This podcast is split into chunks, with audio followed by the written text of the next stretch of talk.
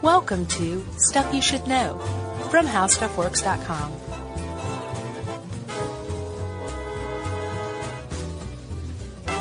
Hey, and welcome to the podcast. I'm Josh Clark, and across from me, as always, is Charles W. Chuck Bryant. And that Howdy. makes this, say again, Howdy. this is stuff you should know. Boy, I jumped the gun there. it's okay. Awkward. I was talking a little fast. That's all right. It's a little weird. Uh, how's it going? It's going good. Good. This is a long-awaited podcast.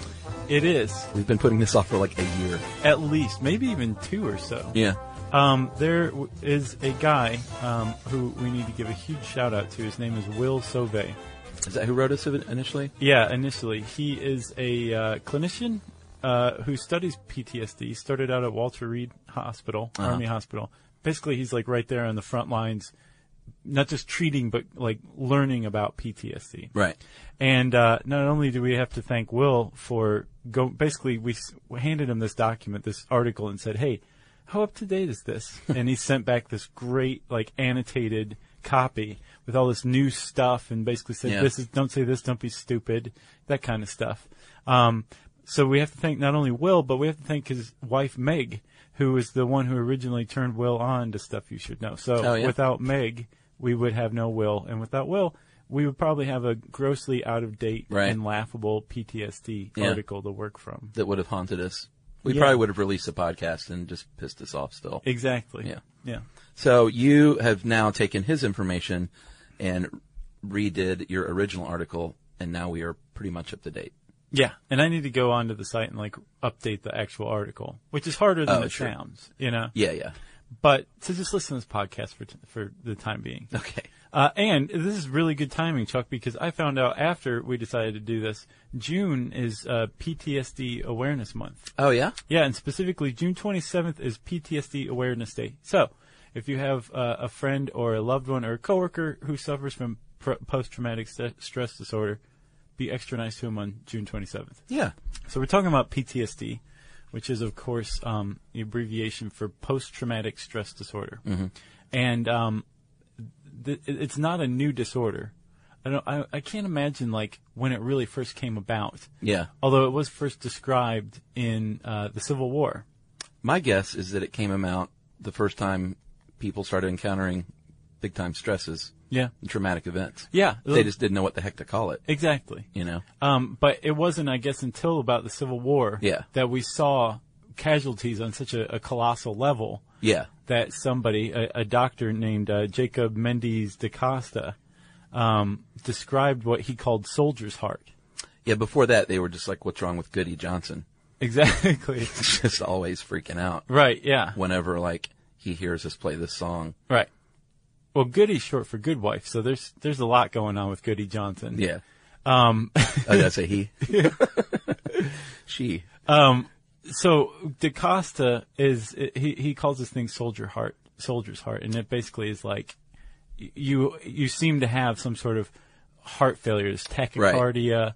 Um, you you're very much stressed out, and DaCosta said this is probably a result of some sort of uh, trauma from the war. Right. But they initially, like you said, thought it was cardiac based because I'm sure dudes Right. were like, you know, my heart's racing, Exactly. you know? I'm freaking out. Right. Oh, it's your heart then. It can't possibly have anything to do with your mind, which we know pretty much nothing about. Right. That came about uh, during World War One when it was famously called shell shock.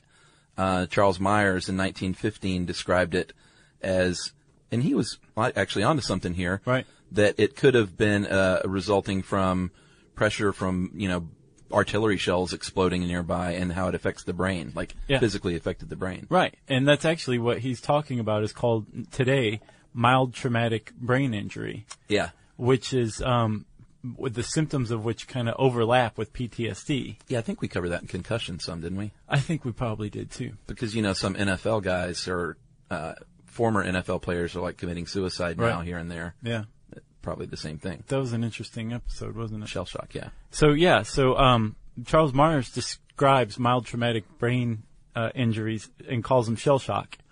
So if you just go slightly further afield and and um, and kind of get a little more into the psychology behind it, you arrive finally at PTSD, the modern diagnosis of which first came about in 1980. Yeah, thanks to um, they really started doing a lot of studying post Vietnam, and uh, in 1983 uh, they did a case study that really just like opened up a wealth of information to kind of get the ball rolling. Right. And since then we've studied a lot, and we continue to because we're still not exactly sure the best way to treat it, uh, and we've learned many many things since 1980 Right. about it, like Oh well, uh, the, there's the part of the brain that stores memories of fearful incidents. yeah, Uh, I think that's the ventromedial prefrontal cortex. yeah, The size of that can have uh, an effect on whether or not you're at risk for PTSD. Sure. Some folks are more prone than others. Uh, we'll t- get to all this in more detail, of course. Um, like women may not get it as much Right. than as men.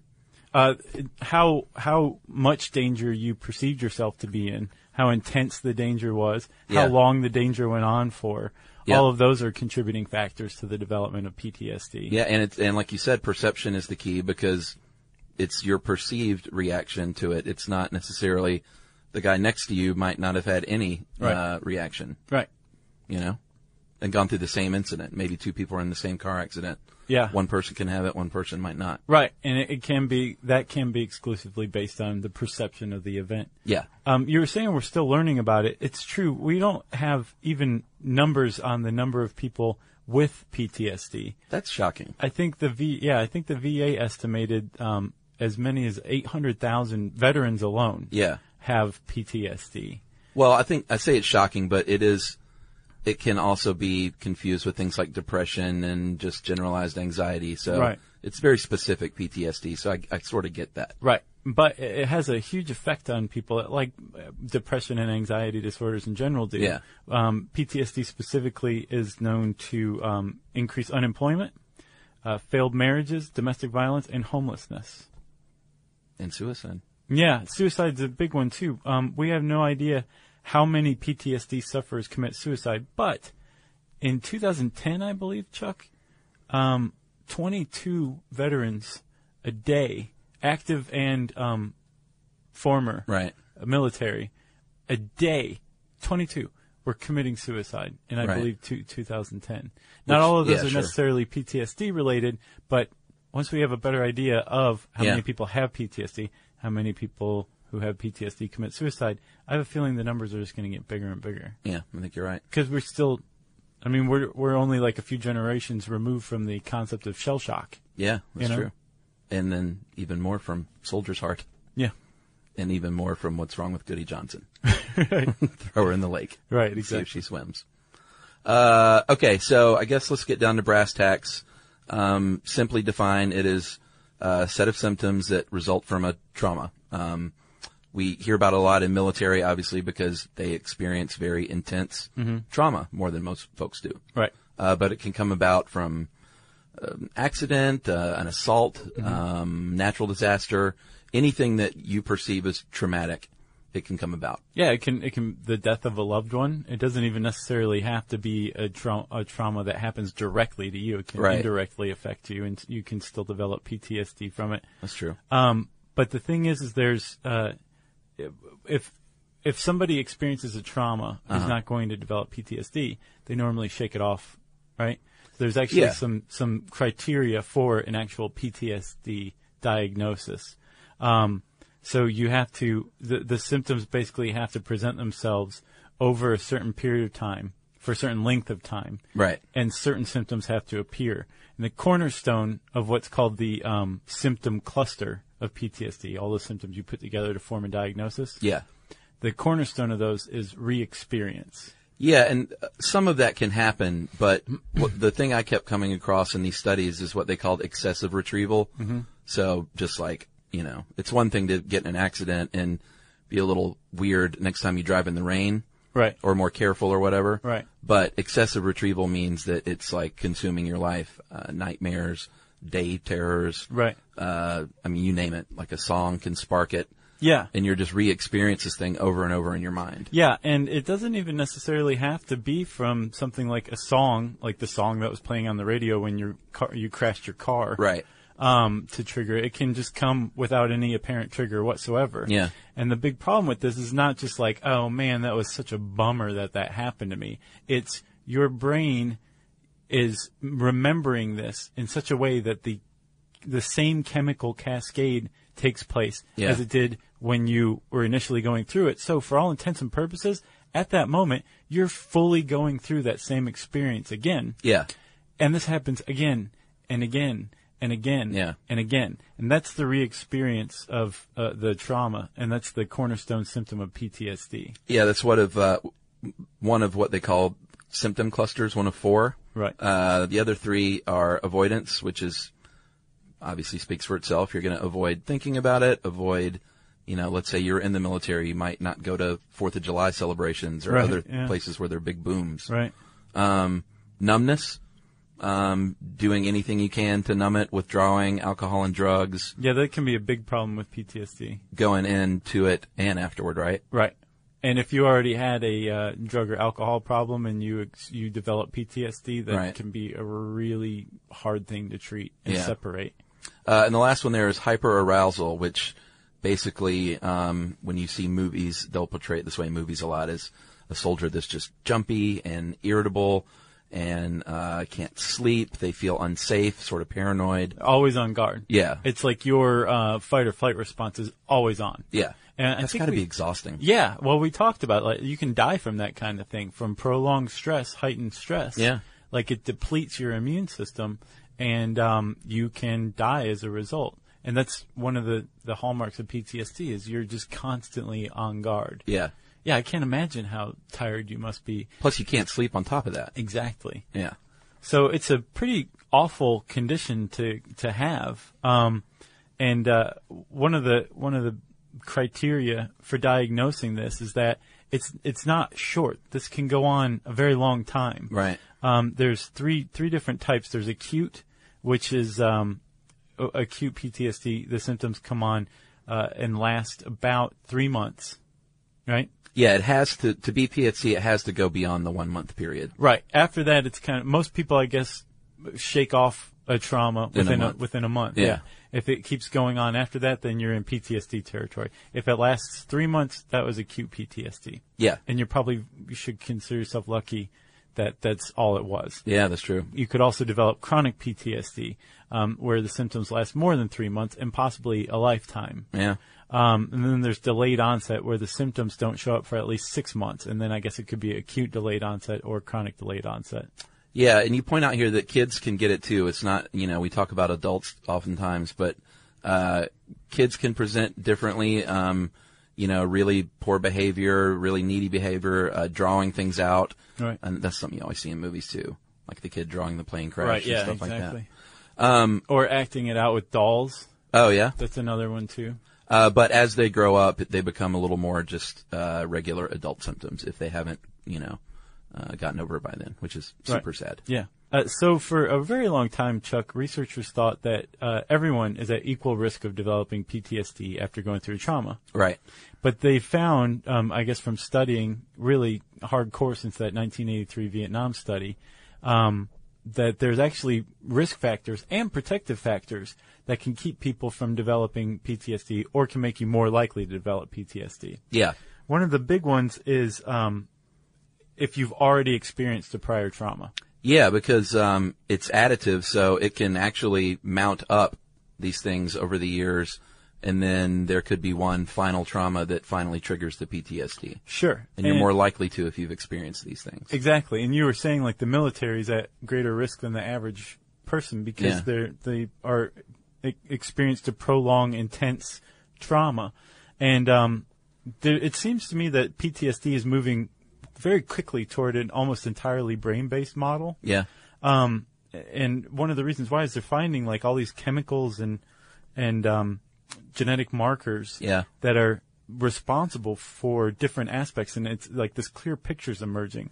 One of the big ones is a glucocorticoid.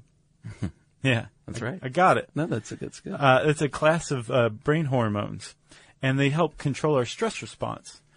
Yeah. So we were talking about how um, if you experience one trauma, you your glucocorticoid um, levels are depleted. Uh-huh. Yeah. Because it's like, come on, let's just hang in there. We'll hang in there. If you get another, if you experience another trauma, and those hormones are depleted already, Yeah. then you're going to experience the fear and stress of that far more acutely than you would have had your glucocorticoid levels been normal.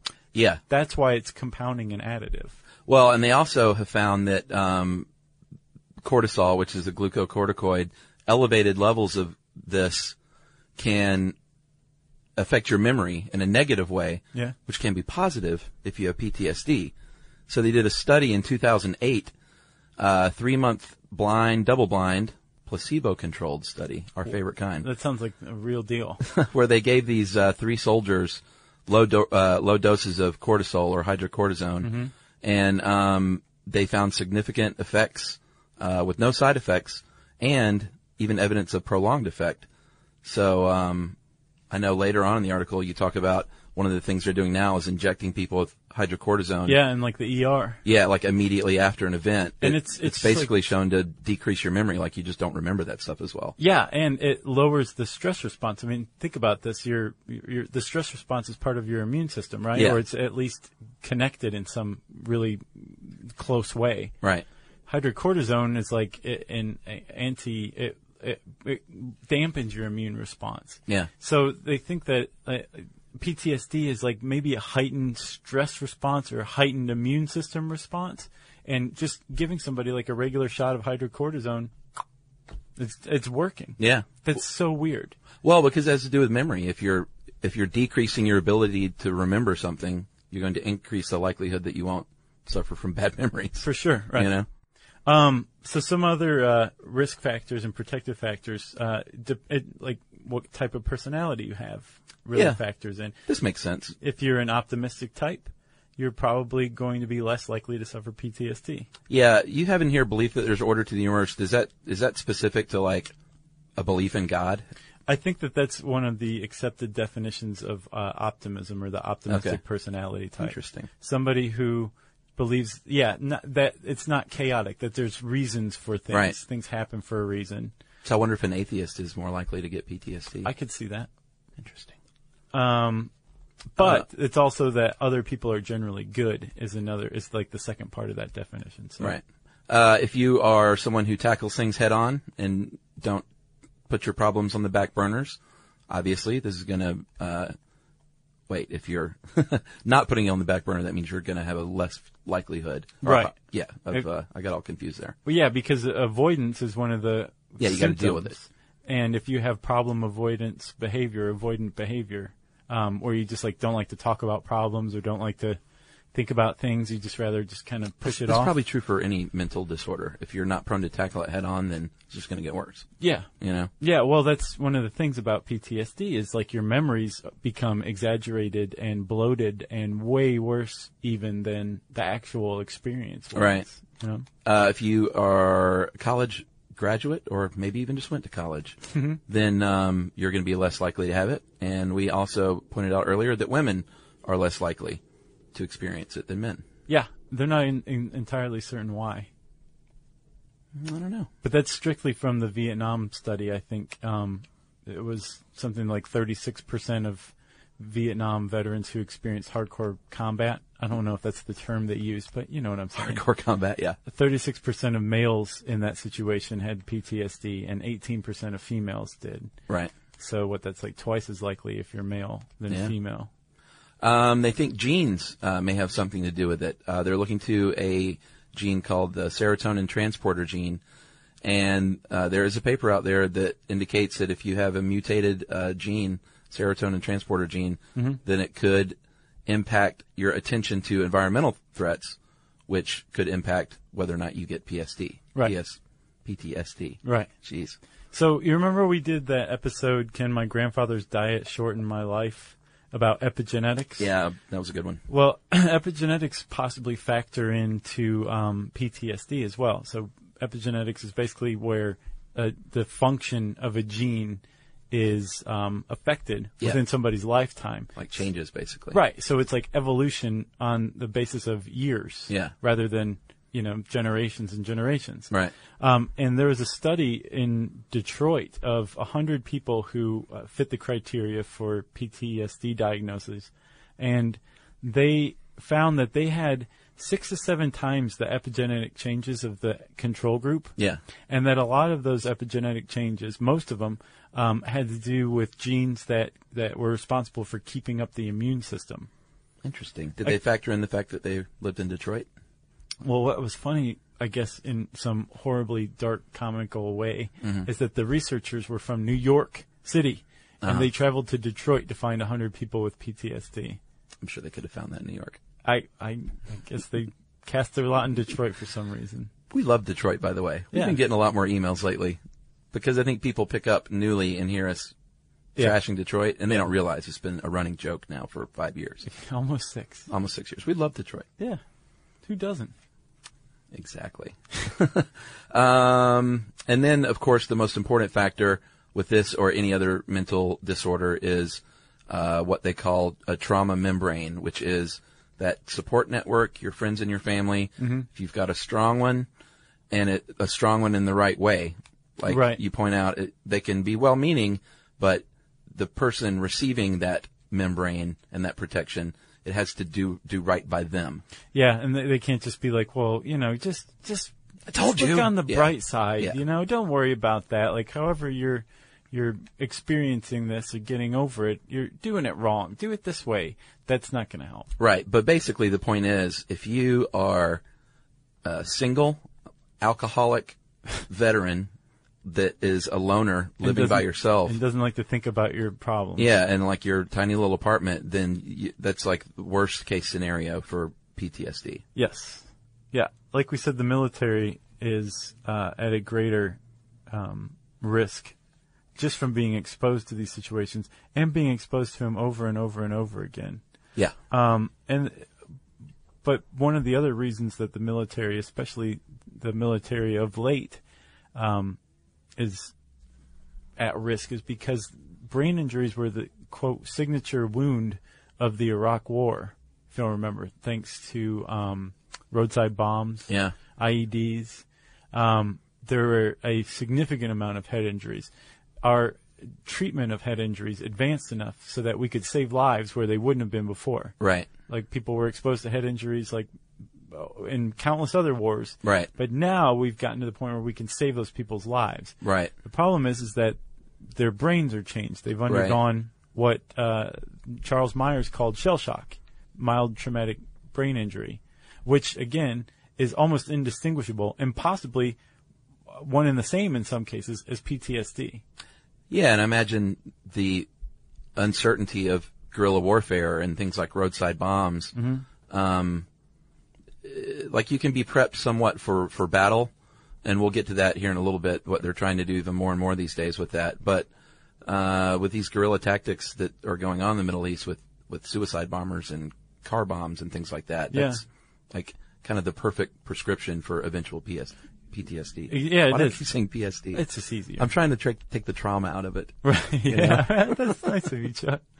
Um, yeah, we mentioned earlier, you remember the optimistic personality is less likely and the optimist believes in order in the universe. Well, guerrilla warfare is like the opposite of order in the universe. Yeah. It's a good so are you starting to see like this pattern? Like all the stuff is on the table. Yeah. It's just now a matter of connecting it. Right. And it seems like neurology is going to be the field that does that, I think so. you know? So counseling obviously is step one. Um, and this goes down in a couple of ways. The old favorite, uh, cognitive behavioral counseling, which we've talked about quite a bit. Right. Which And- apparently I'm told by Will Sauvé is not really called that. It's cognitive processing therapy. Oh, is that what they call I it? think now? he said, I haven't really seen it called that, but okay, in his note. so we'll stick with the cognitive processing therapy. Well, uh, a couple of the aims there um, are to basically limit the amount of that excessive retrieval. To sometimes it's like, hey, um, every day for like from from nine to nine thirty, you can think about this Right. in a healthier way, and then you put it away for the day. So that's one way they can do it. Yeah. Another way is to just lessen the um, lessen the memory's impact on like how bad it was, maybe by pointing out some of the good things, like what about the valor you showed during battle? Right. By saving your buddy's life. Yeah. He died and you watched him die, but you also tried to drag him to safety. So you tried and that you put yourself at risk and you really need to commend yourself for that. Like carry that around too. It's going to Yeah. balance out the the horribleness. So not like you need to forget all this, but you need to bring it back to an acceptable level where you can live your life. Exactly. And one of the reasons or wh- one of the reasons it's not at an acceptable level is because this memory has become so grossly exaggerated. Right. Through the process of this um this I guess memory retrieval, fearful memory retrieval over and over and over again. And I It's think just most getting people worse do that. and worse. Like I think most memories are enhanced, good They or are. bad. You know, like you remember, like that prom in high school was way better than it really was, or that breakup that you suffered was really. Actually, those usually get better with time. But you know what I'm saying? Right. Yeah. I, but I think Chuck, imagine that while you're see when whenever you retrieve a memory, you're adding to it. That's how Yeah. like scents go from you know what you initially thought of Right, to exactly. what you know ten years after smelling the thing you think of. Uh, The same thing with fearful memory retrieval. But when your memory is being retrieved and your life is in the gutter and you're addicted to drugs and you're scared out of your mind, Yeah. a- and then you compound that on onto the original memory Yeah. over and over again, then it's just going to get worse and worse and more and more exaggerated. Yeah.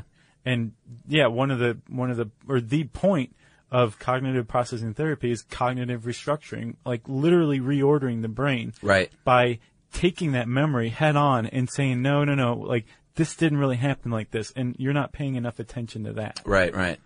Uh, another type of therapy that is not as fun, although I don't know if the other is actually fun, but uh, exposure therapy is pretty hardcore. It's like the pull your knees up to your chest and just rock back and forth kind of therapy. I Yeah, I mean, it's basically to relive it over and over and over, um, in great detail, sometimes taking you to the actual place that it took place, um, with the idea that eventually that fear extinction will happen Right. and you'll get over it. Right. Well, remember you were saying like um, the the song that was playing on the radio when when you got in a car wreck. Right, I like to play that. Well, w- welcome to hearing that song over and over and over again until Right. it doesn't.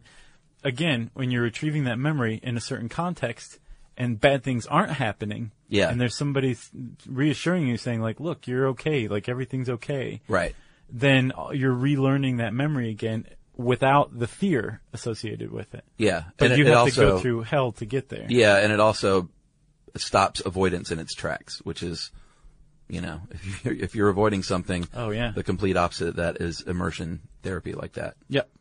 And then uh, what they're finding is the best the best results are coming from a combination of therapy uh, and medication Of course. because it helps to not be freaked out of your mind when you're having to go through exposure therapy and Right. reliving it.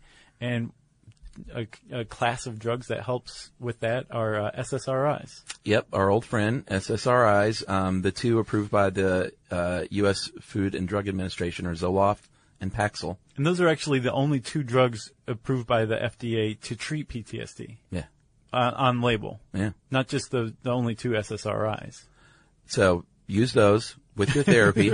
uh, they also have something called uh, D uh, glycoserine, and um, that is actually is that the one that's a anti-tuberculosis drug? Yeah, And they found that it also helps with PTSD. yeah. They they noticed that like it um, cut down on uh, fear by basically it agonizes your N-methyl D aspartate receptors. NMDA.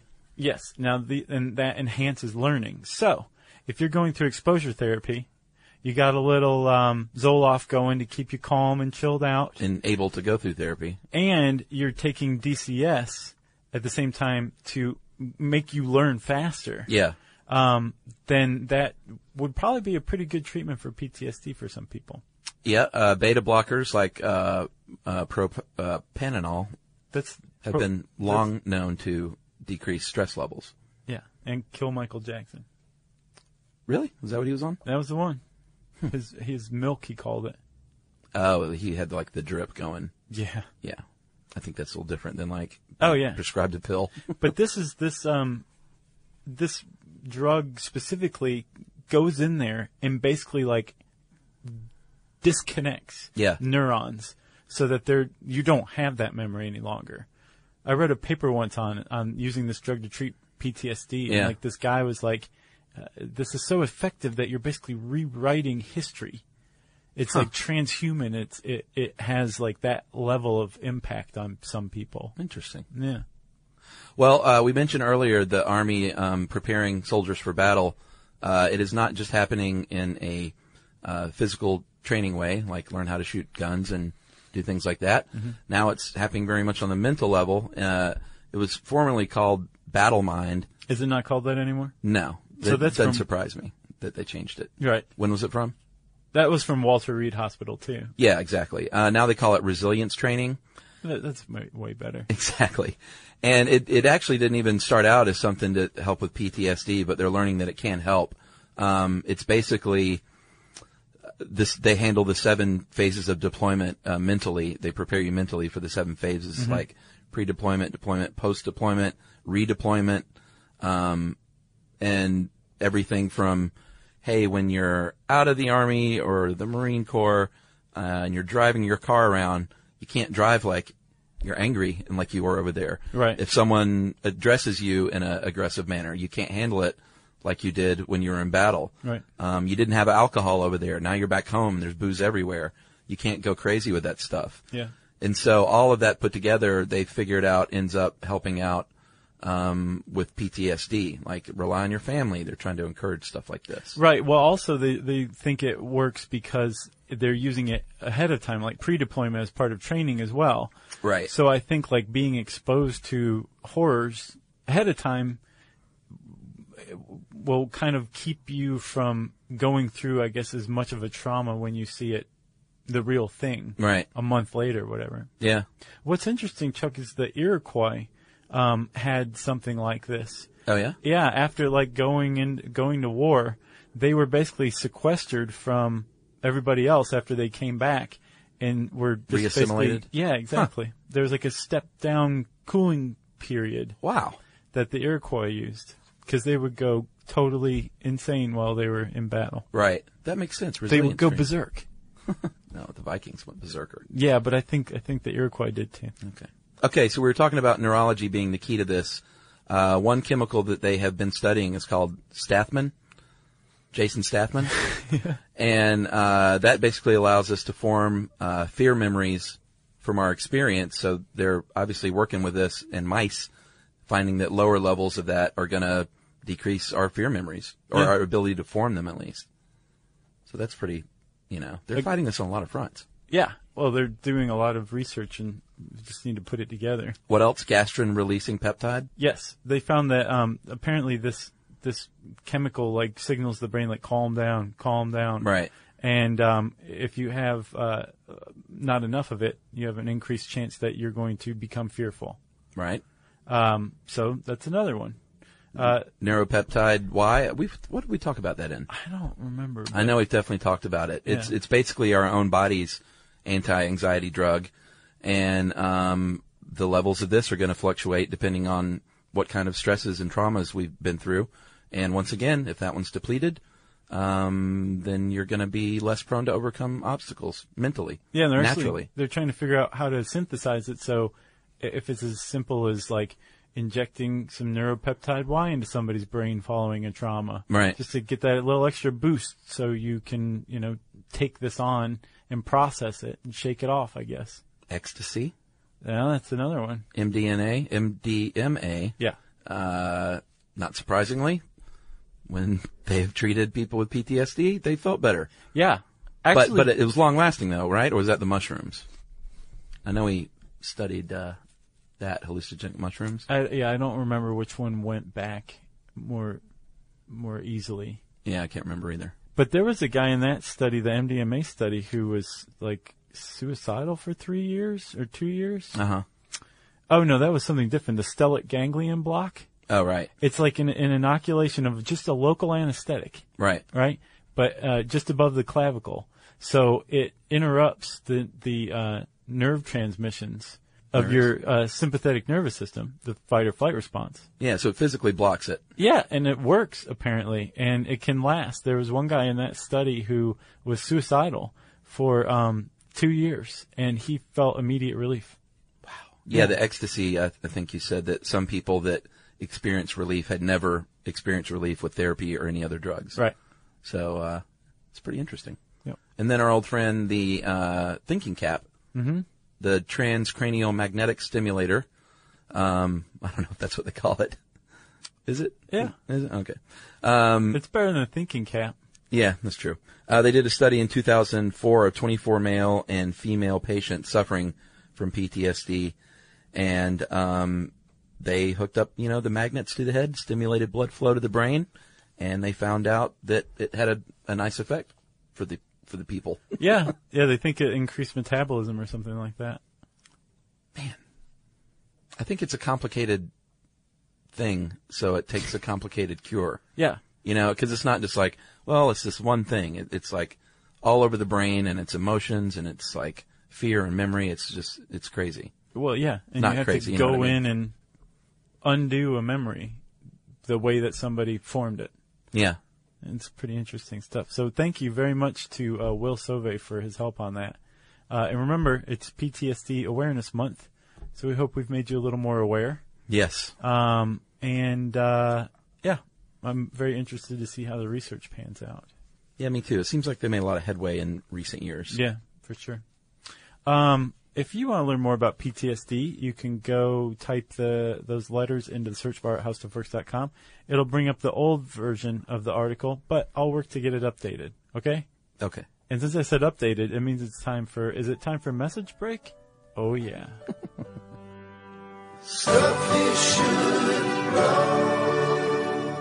Now listener mail? yes. Okay.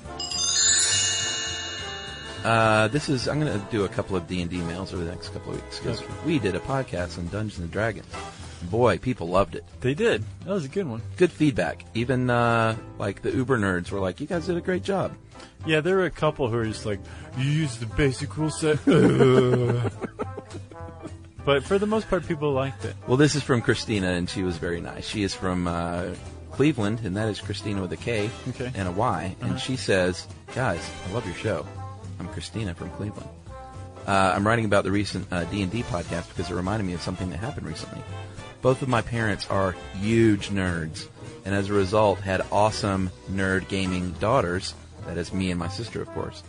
Anyway, when they were dating, my mom and my dad and my dad's four best friends, my uncles Bill, Larry, Calvin, and Carlton, would get together on weekends, play D&D all weekend long. Nice. Uh, recently, when Uncle Carlton was in town, he brought his old reel-to-reel tape recorder player and a bunch of uh, recordings of their D and D weekend sessions from the mid '80s.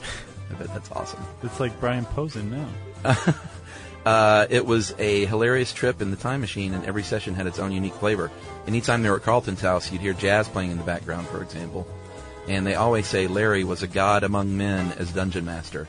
Uh, it was a ton of fun listening to my young dad and his buddies and their girlfriends and wives joking, drinking, even a little toking. Uh-huh Oh my god. and talking crap to each other while they played. Uh, the one story that they always tell is when Carlton brought a friend who was new to the group and loaned him a super awesome leveled up axe since he knew he didn't have anything good starting out. Uh, when the friend wouldn't return it, Uncle Carlton killed his buddy's character, got his axe back, and they continued on. Uh, thanks for everything, Christina. That's pretty awesome. That's a great D&D story. I would love to hear those tapes. Thanks, Christina. yeah, really. Um, uh, you know, Brian Posen's doing this this podcast uh, where he plays Dungeons and Dragons with some friends, and they just record it. Same thing. Oh, really? But he releases it as a podcast. I'll Oh, have to hear that. Yeah, I love, I love that guy. Um, well, if you want to tell us a great story about your parents, we love to hear those. Um, you can tweet to us at SYSK Podcast. You can join us on Facebook.com slash Stuff You Should Know.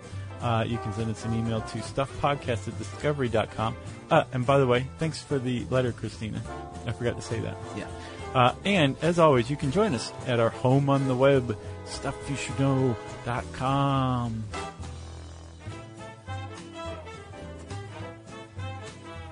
For more on this and thousands of other topics, visit howstuffworks.com.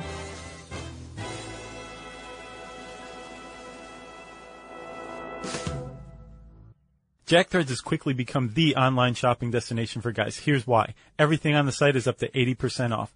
As a listener of Stuff You Should Know, you can skip the membership waitlist and get instant access at jackthreads.com slash K-N-O-W stuff. That's jackthreads.com slash no stuff.